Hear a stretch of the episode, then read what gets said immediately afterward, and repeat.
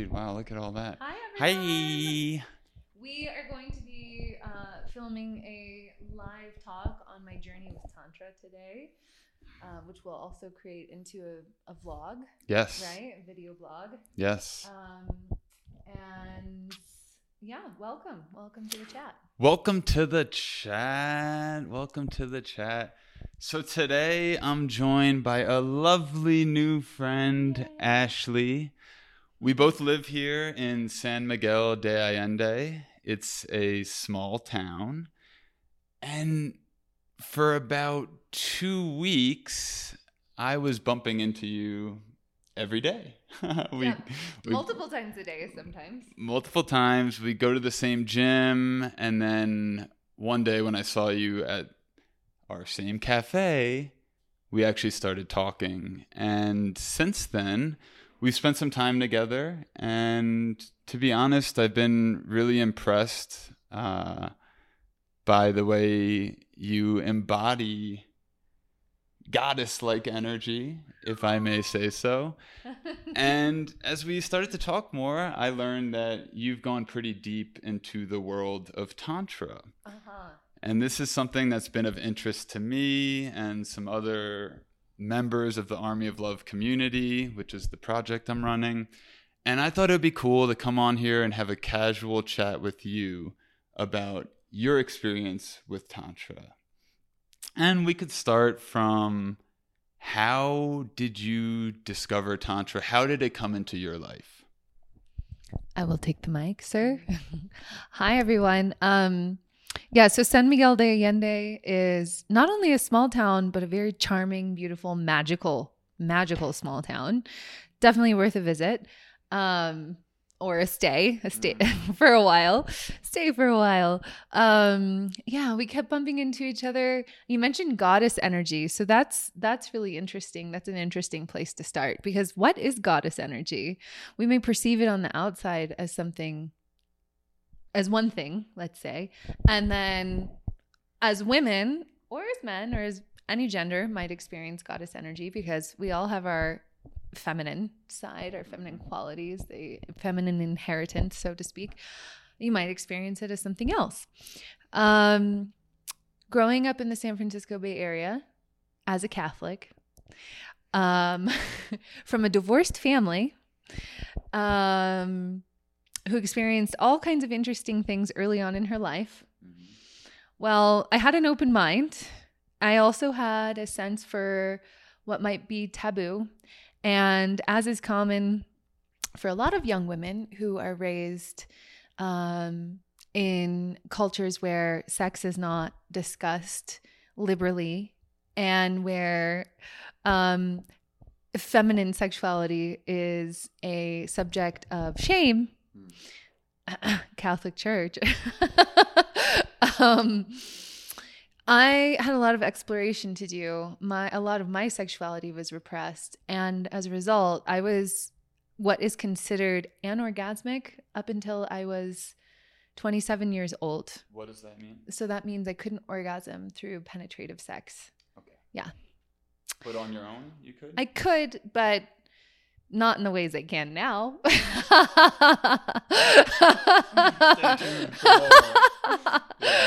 Um so so um before I got into tantra I explored the whole alternative community of the San Francisco Bay Area. Now I am I consider myself very fortunate to have been born in that area and have had exposure to alternative ways of living and thought from a very young age because we're more impressionable when we're young, right? We're more mm-hmm. open when we're young. Granted, I was raised with a certain level of, like I said, shame around my sexuality. So it took me a while to get around to Tantra, mostly because the way that I perceived it w- was prostitution. Wow. The way it was presented looked to me like prostitution. That's the only that was the only association I had with it aside from there was something sexually liberating in the essence of all the women who claim to be tantrikas. Um and so I explored a little bit about goddess culture first. Hmm. Okay. And how did I do that? Um, well, there was this woman named Penny Slinger. She's still she's still around. Um, that I went on a road trip with an old girlfriend with to visit in the Santa Cruz Mountains. Now, Penny Slinger, I believe the story goes, was married to a man, and this man had a large property in the Santa Cruz Mountains. And when he passed on, it became hers, and she began calling it the Goddess Temple. Mm. And so I don't remember how I got connected to her, but I was really into like watching belly dance shows and even taking belly dance classes and connecting with the whole sort of everything from feminist to the divine feminine in the San Francisco Bay Area around this time. So um, I I found her somehow. I was invited to this large estate and we drove down and she gave us a tour of the space and it was amazing. Um, it was just mind blowing. I was like 24 years old, Mm. and she just gave me a glimpse into a totally different way of being and existing. Um, and she had developed a goddess deck, kind of like a tarot card deck, Mhm. but a goddess deck, and uh, had illustrations and photos and everything made under her own name. It's her own brand, her own trademark. Um, and she um, invited us to pull, uh, uh, do a reading with her deck, myself and my friend. And I remember my friend got Spider Woman, and my Mm. friend was a Cancer and very sensitive. Um, and I got Kali. What's that? She's the dark goddess of transformation Hey. out of India. So she's the she's the one who looks pretty scary. Okay. Um, she's like topless and she's got like a necklace of skulls and her tongue is like like this, and she's stepping on Shiva, which is her bel which is her beloved. And this, I believe, the story goes that um, Kali is actually a manifestation of of Shakti, which is the feminine essence, the feminine um, polarity, the the you know the one from which all of sort of the the feminine goddess pantheon comes from. It's uh, feminine energy, and um, Shakti and Shiva are are a couple. Okay, they're consorts. Some may say. Um, and sh- somehow, for some reason, Shiva disappeared, and Kali was feeling rageful about it, and she went on. Uh, she went on ragefully. Um, I, I want to say prancing, but prancing is not the word. What, hmm. what's the word when you're like walking furiously through I don't know, something? I'm just saying, like, holding up the pants. She's just like pissed walking through Stomping. walking through India. And then all and then she's like, Where where is Shiva? Like she's calling for him and and and then she, she was so caught up in her rage that she ended up stepping on him. Oh. She she ended up stepping on him. And then the story goes, I believe, that she came to realize that she stepped on her man in all of her rage. And she became sorrowful and, and calm all at the same time and and and then um transformed into another one of the manifestations of the goddesses, maybe Durga um, or Parvati, which would be more appropriate for Shiva. Anyways, so that's the card that I got. And what Kali represents is deep transformation. Mm. She is the goddess of destruction, transformation, and sustenance. So she's kind of representative of the seasons, Mhm. the evolution of life, um, cyclical nature of life, and um, sh- that card. The fact that that card was um, pulled for me um, gave Penny Slinger the chills. Now, this woman was like 60 or something, 60, 70, had been doing the things Right. for a long time. And she pulled that card chilled. for me. Yeah. And she was just like, oh, wow. Like, oh my gosh. I like, it was just, yeah. her eyes were huge. And she was like, this is your card. And she was, be- she was bewildered. So I took it upon me to, um, to embark on a, a deeply transformative journey. I think that was around the time I was also attending the California Institute of Integral Studies. I did my bachelor's in interdisciplinary studies, where we did a lot of studying around social justice, cultural anthropology, um, spiritual studies, um, global culture. And, you know, I some of my teachers were transgender, some of them were refugees.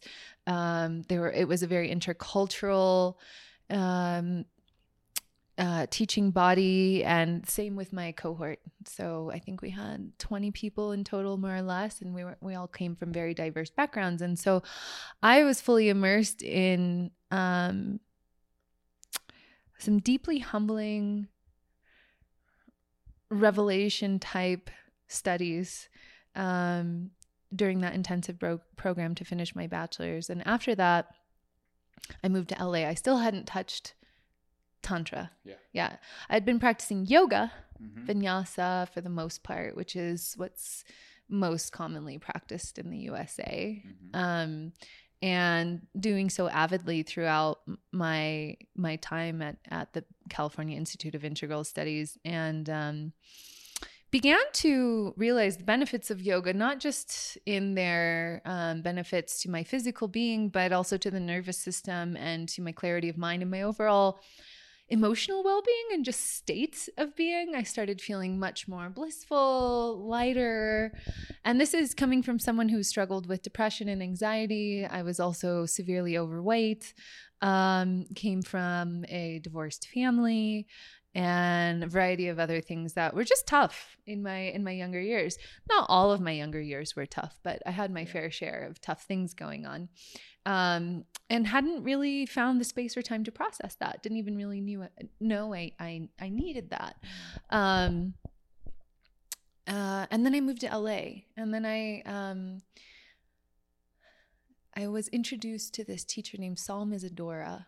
And she's very, very well known in the tantra community. Um, she's she passed away some years ago. I never became a student of hers, but I did go to one of her introductory workshops and she's a very powerful woman. Um, she's she was extremely powerful in in many many ways, and just that introductory workshop really set something off inside of me. It was like a couple of hours, and we did one style of breath work and had a brief conversation about chakras and did some partner practices. Okay, just a little bit, Mhm. and it just set me off. I was like, wow, that that changed my life. Something shifted inside of me. I could feel it mentally, I could feel it energetically. Um I felt like my my whole my mind just expanded and opened up Mm. with just a brief a brief workshop. It was insane. Um still didn't go into tantra with depth. Still was kind of averse to the whole sexualization of tantra in the west actually. And that's why I never chose a western teacher. Well, I didn't until much later, okay? What I ended up doing instead was being invited to travel to Brazil. Um, and I stayed in Brazil for three months and I was practicing yoga on the beach and meditating on the beach every day. And I had a vision that I needed to go to northern India. Mm. It was in my third eye. I could see it, I could hear it, I could almost taste it. I, it was a very vivid vision and it lasted a half a second. And I knew it was northern India because I as soon as I saw it, I then zoomed out like a bird's eye view and I could see where I was where in the world I was being called. Mm. Now there are, there are a lot of other stories layered into this, and maybe we can save those for another talk. But but um, I went to my yoga teacher in Rio de Janeiro, and I asked him, you know, if I'm supposed to go to northern India to study tantra, where am I supposed to go? And he said, you definitely have to go to Rishikesh. well, of course, I was like a little skeptical. I was like, what is this Rishikesh place? Is he sure this is the right place for me? I did a little Googling, my own research. Um, but it was very clear to me that I had to go. There was a very clear calling that it was time to go. And so I had someone subletting my space in LA at the time. And I it was as easy as calling her and saying, Do you want to buy my car and my furniture? I need to go to India to study Wow. Tantra. And she said, Yeah, sure. and that's how I knew. That's how I knew. I was like, well, that's a clear path, right? There's no questioning that. Um, there was no deliberating. It was just a clear, firm yes. And so we made the exchange. And a few months later, I was in India. Um, Mm. Learning under Vivek Gaur, my teacher from Bharat uh, Heritage, um, learning mostly Kundalini Tantra, which is the breath work, and um, a lot about the chakras and the elements uh, associated. And well, prior to that, I did train with Agama for about a week. They're they're a slightly controversial school that's based out of Thailand. Okay. They were burned down a few years ago. um, yeah, the head teacher there has a um, has a questionable reputation, but this is also um, common in the field of tantra because you're working with sexual energy, and um, uh, it is said that male teachers have a much harder time uh, holding strong boundaries and being discerning around trauma. And I don't know why exactly. I'm not prepared to talk about on that today, but um, I did train with them for about a week, and I didn't feel a strong resonance with them. Although I did learn some interesting rituals. Um, and I wanted to move on to more personal purification practices. I felt like I had deeper work to do on my subconscious. Personal purification. Mm-hmm. Kriya, Kriya Yoga, which is um, the foundation of Kundalini Yoga. It's what breath work is all about. It's what chanting and meditation is all about. Um, yeah, and so I found it, and I I pursued that, and um, I stuck with that for a while. Actually, how long did you stay in India? I was in India for three months, but I, I kept the practice as a daily practice for a year. So I would commit to about an hour and a half every day uh, well, I mean, any yogi does about that, yeah. you know? And I completely changed my life as a result. Completely changed my life, changed my relationship to sexuality, changed my body, changed my mind, uh, became more in touch with my consciousness and my essence. My nervous system was just completely reset. Mm. And, um, yeah, I reached some interesting places also through my meditations. Um, yeah, reach some interesting places. I feel like I just took a little trip to India there. Thank you for sharing.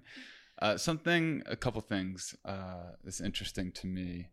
I feel like oftentimes before we're really ready to jump into something like tantra or yoga or a lifestyle, there's like stepping blocks along the way that lead us mm. there. Mm.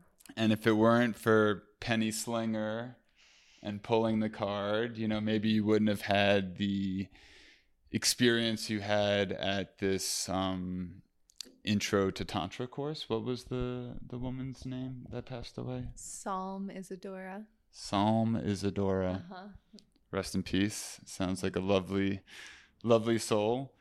And then you know, like that cracked you open a bit, but still not full in i need it and then it's sort of like those seeds were planted and then at some point in brazil you have this vision mm-hmm. with clarity mm-hmm. and next thing you know you're you're on your way to india mm-hmm. um i think that's cool because sometimes in my life tantra not so much but it could be an example of like something i've been interested in and i kind of force wanting to get into it. It's not like I'm being pulled into it. It's almost as if I'm coming from a place of lack. And it's like, oh, if I practice this, then I'll be this holy spirited man or more than I am today. Uh, but ultimately, I find that when the time is right, you really know and you kind of get pulled to it, and that can take time to happen. Uh, tantra for me, uh, at the surface level, before I knew any better, I just associated it with sex. And to be honest, at that time, being a bit insecure about my sexuality and like sexual experience, I kind of turned away from it in a way. And over time, I learned a little bit more, and then I became friends with a few people who have gone deep into the world of Tantra. And through interacting with them, I've come to learn that there's much more going on than just uh, sexual enhancement or whatever my my ignorant mind. Although that seems to be a strong side effect Oh, sure. of the practice, which which is interesting and exciting to me. Uh, part of what I wanted to talk about today was sort of getting a wider perspective on Tantra. And this isn't to say that you're the Tantra historian and give us the whole background. This is specifically about one human's experience with a way of life. And that one human is you. Uh, so, why don't you share, why don't you tell me a little bit about some areas that Tantra has expanded or deepened your human experience? And that, that could be sex, but I'm more curious to hear uh, what other areas this has touched your life, and I'm sure continues to touch your life. Great. Um, gosh, where do I start? Where do I start? Um,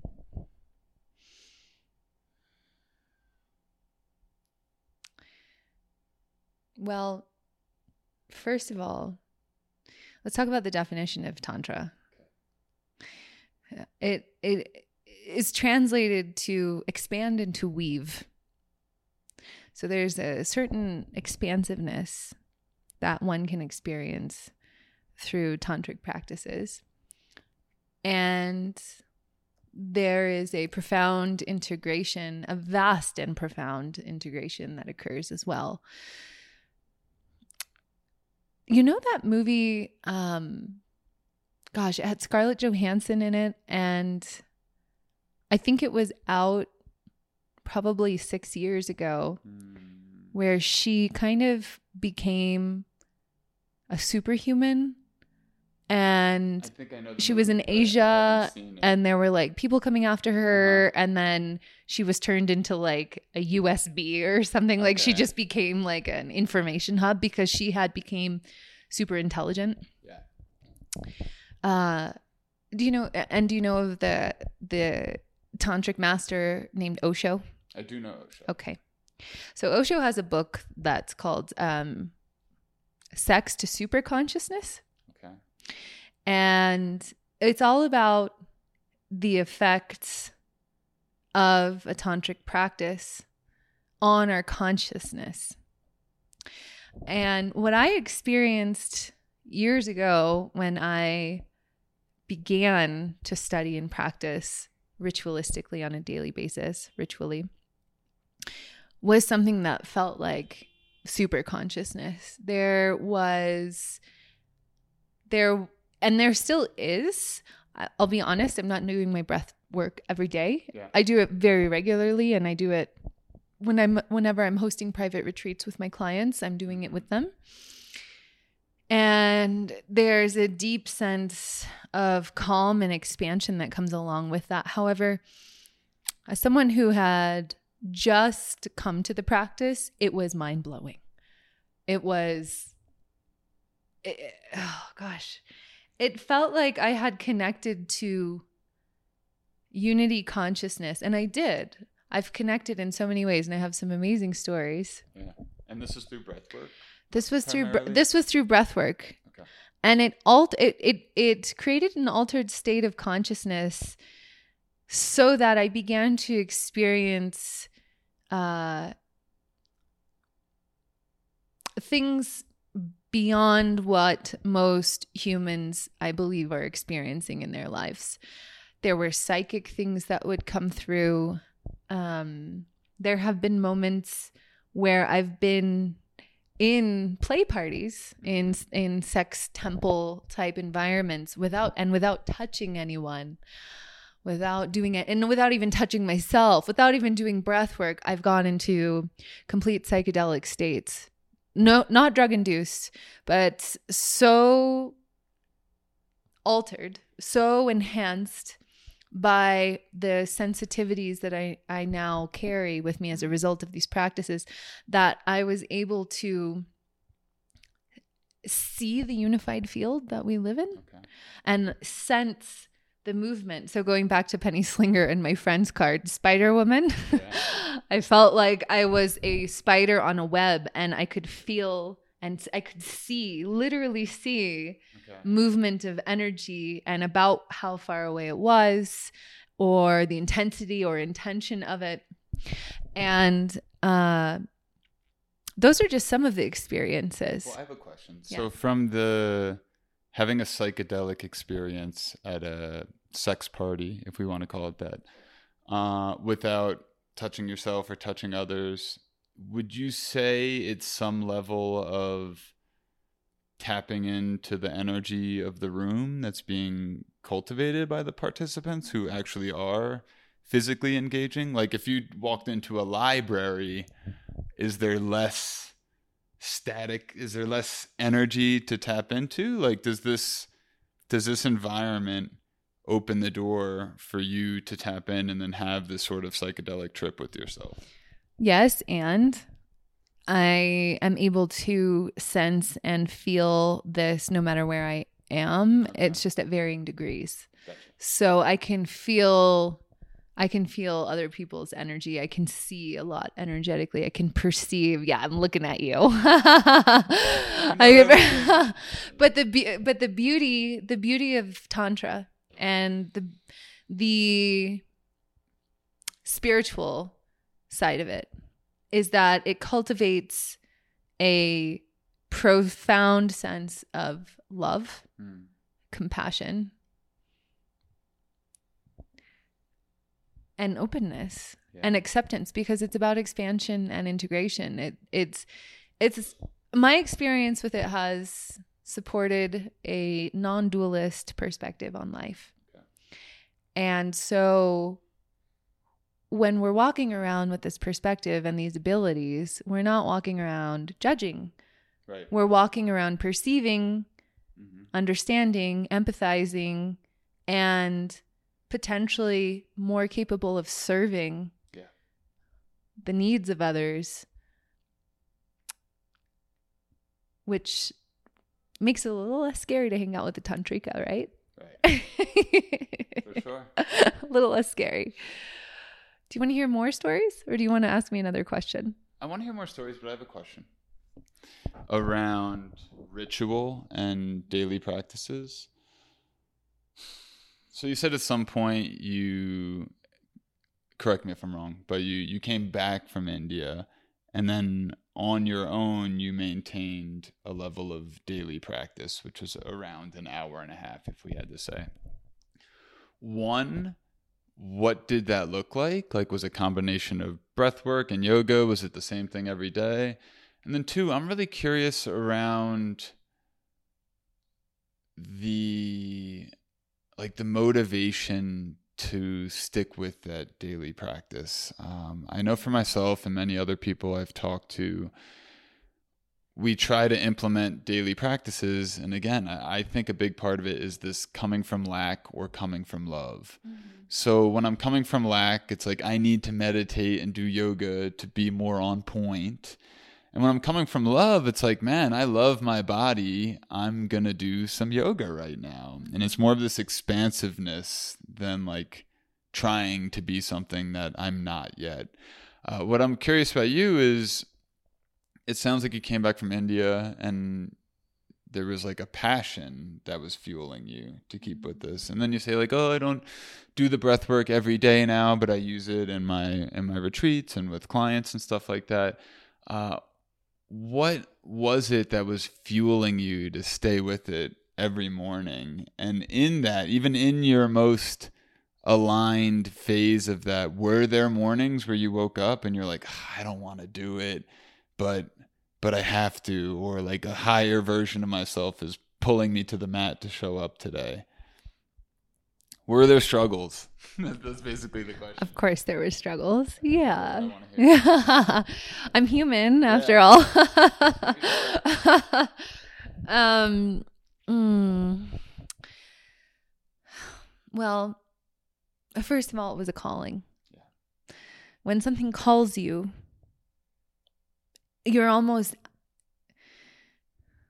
under the control of that calling, whether it's whether it's belief in fate or whether it's something bigger um than our than a simplistic belief in faith which can be often influenced by our subconscious. And a lot a lot of that's what a lot of religion is based off of right is is it it convinces people that there's a certain faith Mhm. like reaching heaven or paradise and they have to act a particular way in, in order to get to that place in this particular life and they have to sacrifice all the worldly delights usually except under certain contexts and except in certain religions. There's some exceptions. Um so first there's a belief right? And then there is the discipline that i inherited from my teachers Okay. so a certain level of discipline there were visions that i had during my training What? How did they help you refine your your own discipline? Was it like leading by example? Like holy shit, just being in the presence of this teacher Well, leveled me up. I I was in I was in a small town in India Mhm, with not much to do mhm, but practice. mhm. And I I also put myself in that position. Right. My teacher's commitment and faith in me and desire to see me excel in what I do had a lot to do with that as well. Um and then things started happening. Yeah. you experience things and then why wouldn't you continue? Why wouldn't you continue? You know um because the path just gets richer and richer. Yeah. even today i'm experiencing brand new things. And i went to india 9 years ago. So it's infinite. There's an infinite tantra is literally infinite. Everyone who practices it practices it agrees that the potential and the experiences and the journey is an infinite one. Does that answer your question? It does. Okay. Is there anything else I need to address? uh, no, I think I think for me, it's reaffirming uh, to hear your story and and my belief in the power of community and having like teachers and coaches along the way and you know you can explore things and take it on yourself and maybe sometimes that will stick but it seems to be extremely beneficial to go away for a camp with some experienced teachers and really surrender to what they have to offer. And I think it really opens you up on another level. I feel like, and I could be wrong here, but I feel like practicing Tantra, if, if that's even the right Oh, way, yeah, way sure. to say it, mm-hmm. from the people I know and from what I've learned, I feel like practicing Tantra opens up a deeper appreciation for all that comes with the present moment and really like tuning in to your senses. And a friend once said, like, making something taking something beautiful and juicy from like mundane, like seemingly boring moments and really like tuning into the juiciness of the present moment rather than turning away and distracting ourselves with cell phones and the million other distractions we have today. Something we briefly talked about before, which I think would be cool to touch on now, is just this idea of heightening your senses and I'll tell the pancake analogy, and then Mm. you can explain. Remember the pancake. Maybe you can help us. Maybe it doesn't have to be like a step by step booklet, but it would be cool if you could open the door for me and for someone else to kind of see maybe what are the first steps to take in this world. So the pancakes. We got three pancakes and we have butter and syrup. So if on my first pancake I cover it with butter and syrup and I eat it, wow, it's going to be delicious. But then if I try to eat the second pancake just plain, chances are it's going to be boring and I'm going to be craving the sweet, buttery sugar of the butter and syrup. So I kind of have this belief that if you eat the plain pancake first, you get a level of enjoyment from it. Then if you have butter on the next one, it's like, whoa, upgrade. And then on the third pancake, you go for the butter and syrup, and you have, uh, you know, a food orgasm, if you will. A food gasm. A food gasm.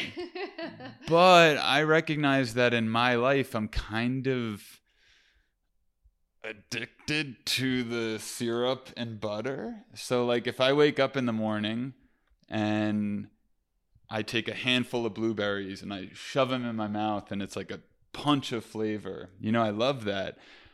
But I dream of a world where I start with one blueberry and just enjoy all the simple sensations that come from that plain pancake before graduating to the butter and syrup. Mm-hmm. And I've talked about shit like this online before, and a few people have said, like, hey, like that's related to Tantra, blah, blah, blah. And I didn't fully understand how or why. But I'm curious when I brought this up to you, you mentioned that before we even get there to eating the pancakes, it's about exploring and awakening our senses. Is that is that an accurate summary of how you describe? Take us there. I wouldn't say the first step is to explore our senses. I would say the first step is to eliminate distractions. The first step is is to eliminate distraction. The reason being is because um, in most meditation and energy based spiritual traditions that I have come across, the stillness of your mind is the gateway to nirvana. And I can attest to that. I believe that I've touched nirvana or moksha in my meditations specifically when I was in in in India and interestingly enough, enough, I was in a shopping mall in Bombay when I had a very transcendental experience in my meditation. I was like, "This is the weirdest place, but that's tantra. Yeah. It inc- it incorporates all things." Um, and maybe I needed to be in a shopping mall. I used I had a pretty bad what I would call shopping addiction when I was younger, so maybe that was. Uh, Maybe that was the transformational experience I needed. It was part of it. Yeah. no urge to purchase anything, Mhm. just a pure state of bliss. And how did I do that? By removing distractions, removing impulses, calming myself from the inside. How did that come about at what I would imagine would be a loud shopping mall? Well, this was during a time that I had been practicing daily and I was in an immersive for weeks up in Rishikesh. So you just like tuned. I was primed for it. Yeah, it was like it was a at the peak of my conditioning, you might say, or one of the peaks. Um, so the first step is to remove distractions.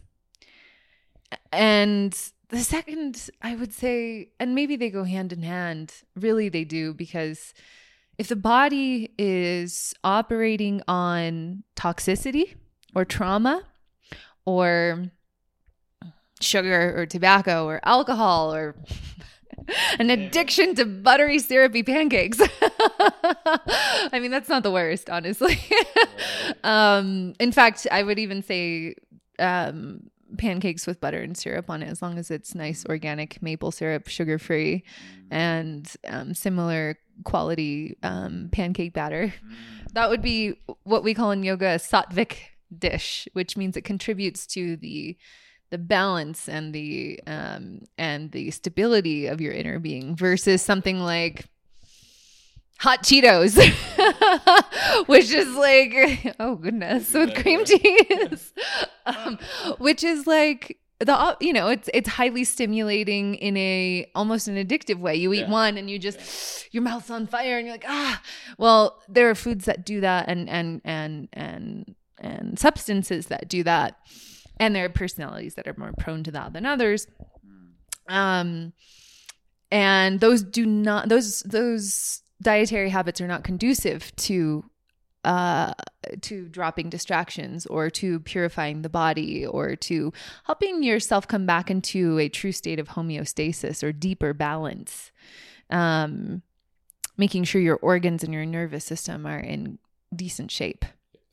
Um, once we get there, the body and the mind and the genitals and the essence all become much more clearer and much more in tune with one another. You give them an opportunity to communicate and connect, and you give yourself an opportunity to become more conscious of that connection, of that innate connection.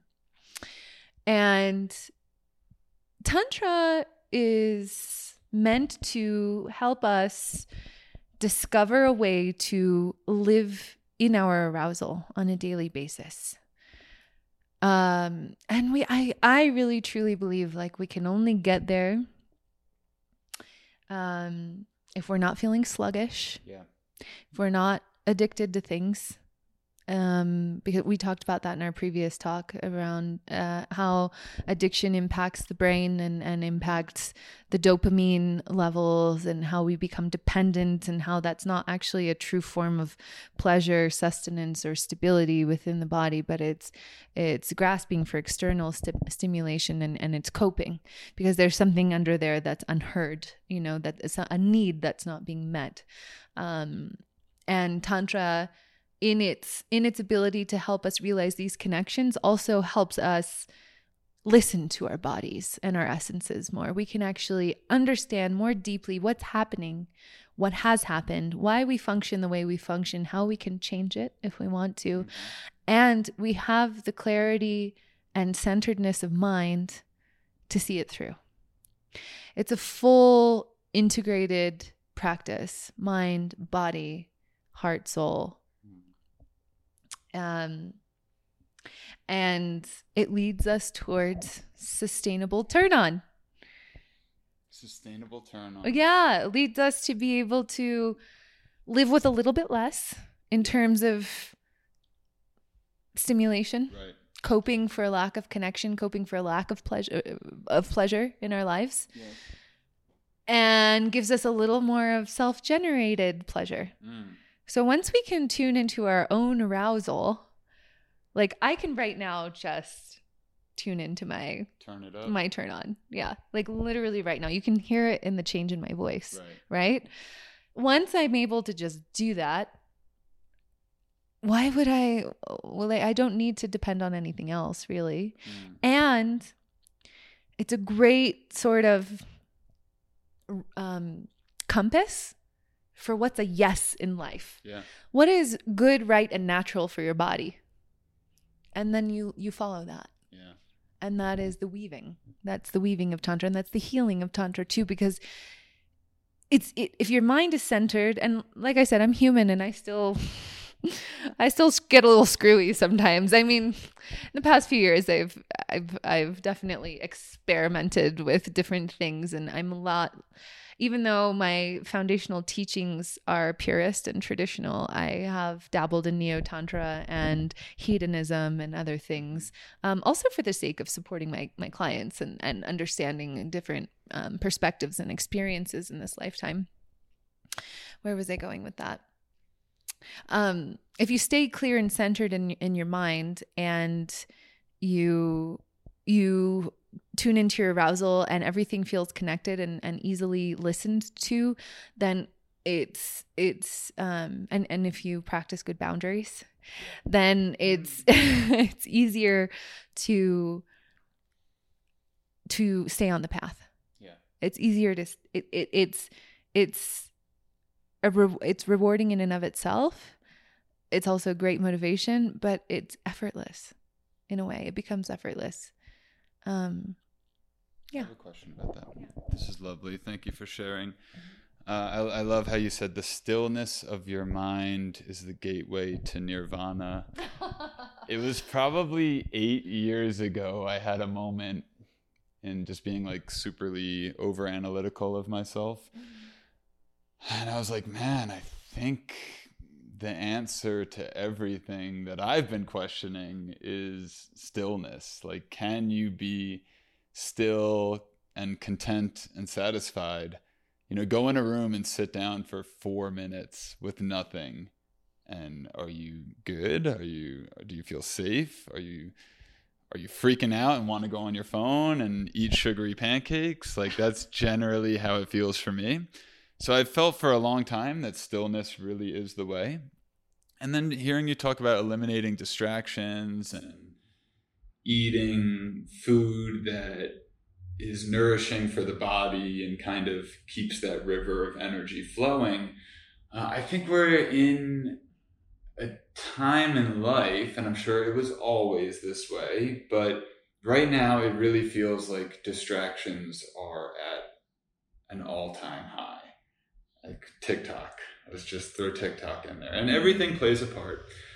But my sort of view on society for for a lot of society is that we're overrun by information. Like we're taking in too much information. Our nervous systems aren't calm without the guidance, education, and sometimes willingness to slow down for a few minutes. And I like to say recenter with ourselves. Uh, oftentimes we just get caught up in a loop of distractions, mm-hmm. which ultimately ends up being a lot of our human experience mm-hmm. is just being distracted left and right. What advice would you give to someone who's listening to this and they're like, wow, I love what you're saying. I would love to live in my own arousal and be able to sort of feed myself with energy and get high off of my own supply to some extent. uh, you'd be a fool to think that you just listen to this and it's going to happen. Things take time. It's a practice that you deepen into, a, a muscle that you strengthen, as an example.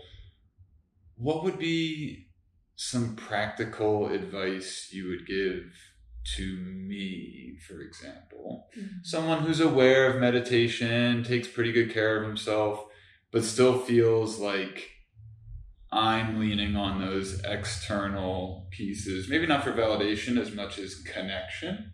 There's some validation in there as well.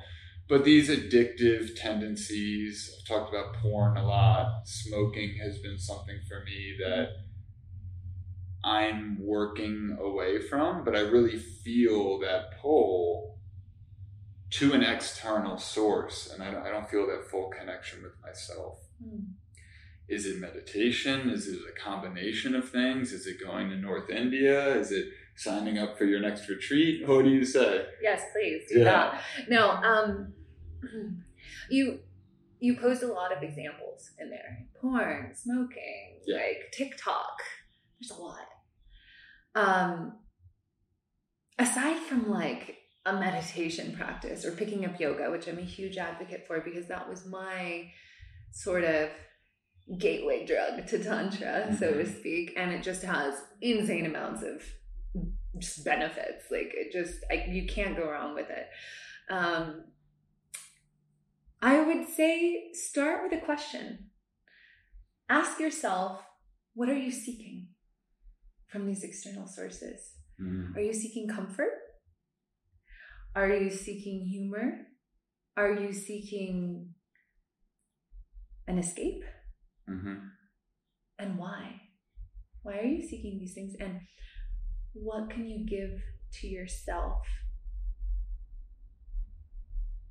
in order to bring it back home? For instance, let's take porn for example, because we were just talking about that the other day and it's so fresh on my mind. We're seeking we're seeking pleasure.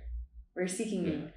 pleasure, right? In a in a world that can feel really rough sometimes. We're seeking dopamine. We're yeah. we're seeking we're seeking to not feel things that hurt. There is no better person to provide yourself with pleasure, with touch, with beautiful, sweet, affectionate touch, with a walk in the sunshine, mm-hmm. with anything that provides a dopamine hit with some loving words or like even just putting your hand on your heart. There's no better person than you. If we want to talk about accountability, for yes. instance, if we're talking about turning becoming mature, integrated adults here, yeah. we have to take responsibility for our behavior And we either have to go and find a teacher and sit with them if we have a really hard time with discipline, which some of us do. I was a rebellious freaking child. Like, Yeah. I wanted to do everything my way and not follow the rules. And when I told my mom I was taking a backpack to India after I sold all my stuff, she was like, Why do you have to go there? And I was like, Because you have to go to the source. but really, I needed Yeah. some strong medicine, Yeah. and I needed I needed to be to be provided a container. Yeah. So if you can't do it on your own, then you find support. But there really, I believe, like if you're if you're already meditating and you're aware that you've Mhm. got some things going on and you're living in community well enough, you know, what can you give yourself? What do you Mm. need? Why? And how can you give it to yourself in a way that supports your highest evolution? And in the meantime, just being compassionate and accepting for what is. Don't criticize yourself. Don't badger yourself. Don't be hard on yourself because that's not going to get you anywhere. It really yeah, yeah, yeah. So that that's what I would say. Thank you. Yes. You're welcome. Thanks for asking. Yes. I I feel like there is an opportunity when the urge for impulse shows up. Say it's to smoke. Um, and some like if it's coming from a really present, mindful place, I'm not against that. Okay, I'll go have a smoke. But oftentimes it feels like it's fueled by some level of escapism or avoidance.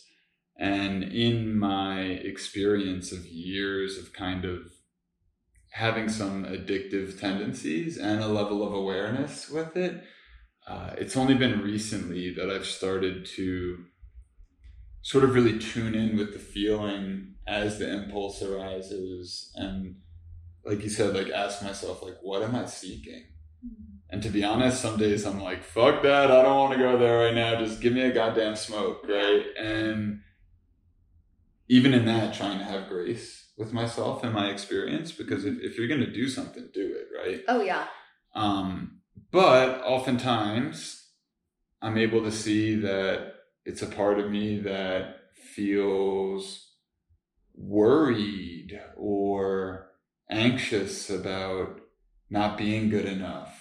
And rather than Yeah. being with that uncomfortableness, I knew that was coming. yeah, rather than it seems to be the root seems to be the root of a lot of this. Um, and something I like to practice that may be useful to someone out there. Yeah, the mic stopped, but this will get the audio. So, uh, something that's been a cool framework for me is in those moments you kind of identify like, oh, you're scared that the online course you're building is no one's going to buy it and it's it's not going to be good enough. And I go to visit that version of myself. And like you said, like, well, can, can you give what you're missing to yourself? Can you give that love to yourself? And sometimes I can, other times I have to play a little bit of a game with myself. And I act as if I was visiting a friend mm-hmm. who was working on something and had a a moment where they lacked self-confidence and they were down on themselves mm-hmm. and how would I approach them? And it's authentic, it's not being fake, but it's really coming from a place of unconditional support and love, saying, hey, it's okay if you feel like shit right now, but like, you're amazing. And if you believe in this, it's going to be great and it's Mhm. going to work. Mm-hmm. And it's like, to your point, can you be that for yourself?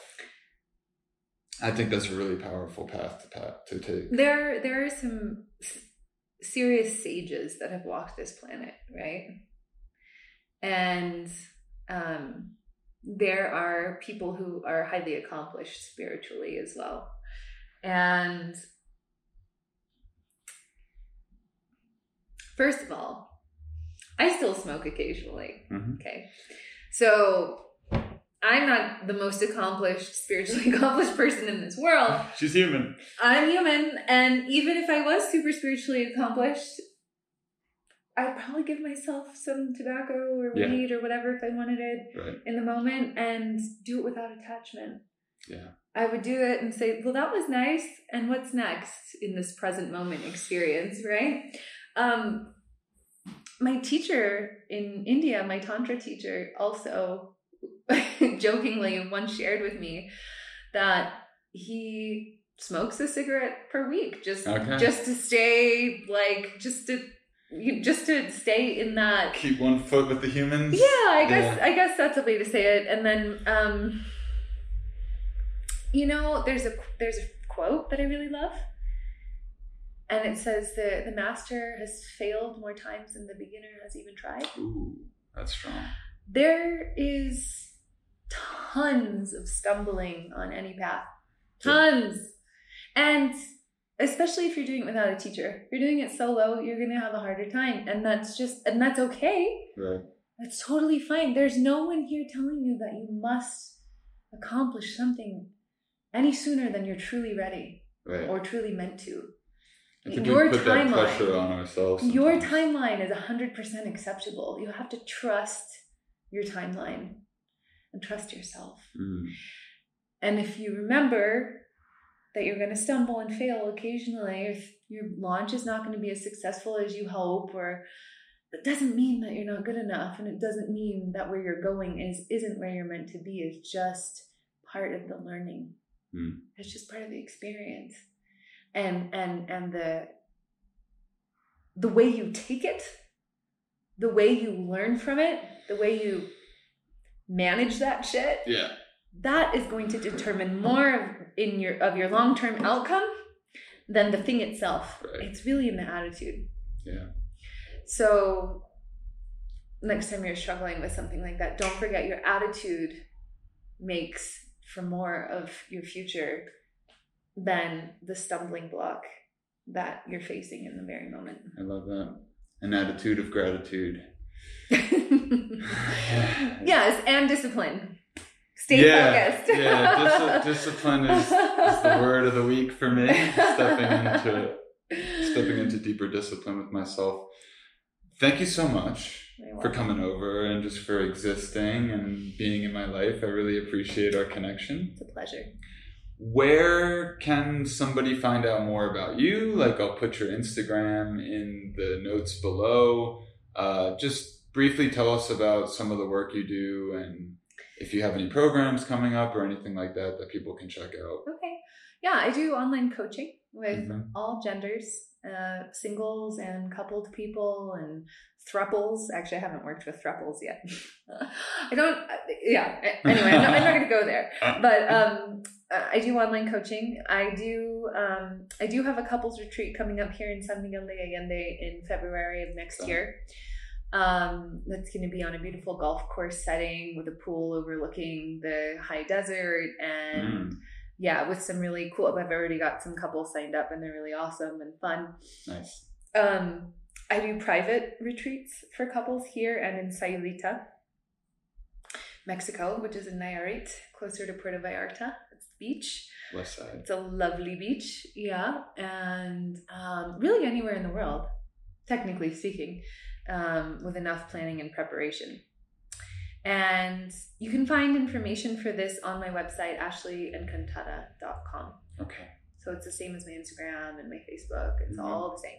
The brand is aligned. It just makes things simpler. My, my, my Twitter name is different than my. It's a, it's a mess. It's a mess.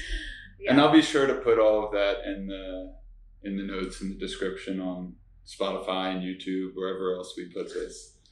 Hello world. Yes, yes, hello world. I don't know where you're putting this. I don't either yet, but on multiple platforms. But really, thank you so much. And yeah. we've talked about it, and we're gonna continue to talk about maybe coming together and putting on some fun little retreats or one day workshops here. So again, just a little sell to San Miguel. Don't everybody come all at once. But it's really a lovely place and such a a cute town filled with synchronicities, Mhm. which is really like the story of, of our of up. our friendship yeah. and it will continue to grow. So thank you for taking some time. My pleasure. Thanks for inviting me. Yes, thank you. Thanks for watching, everybody. Thank you.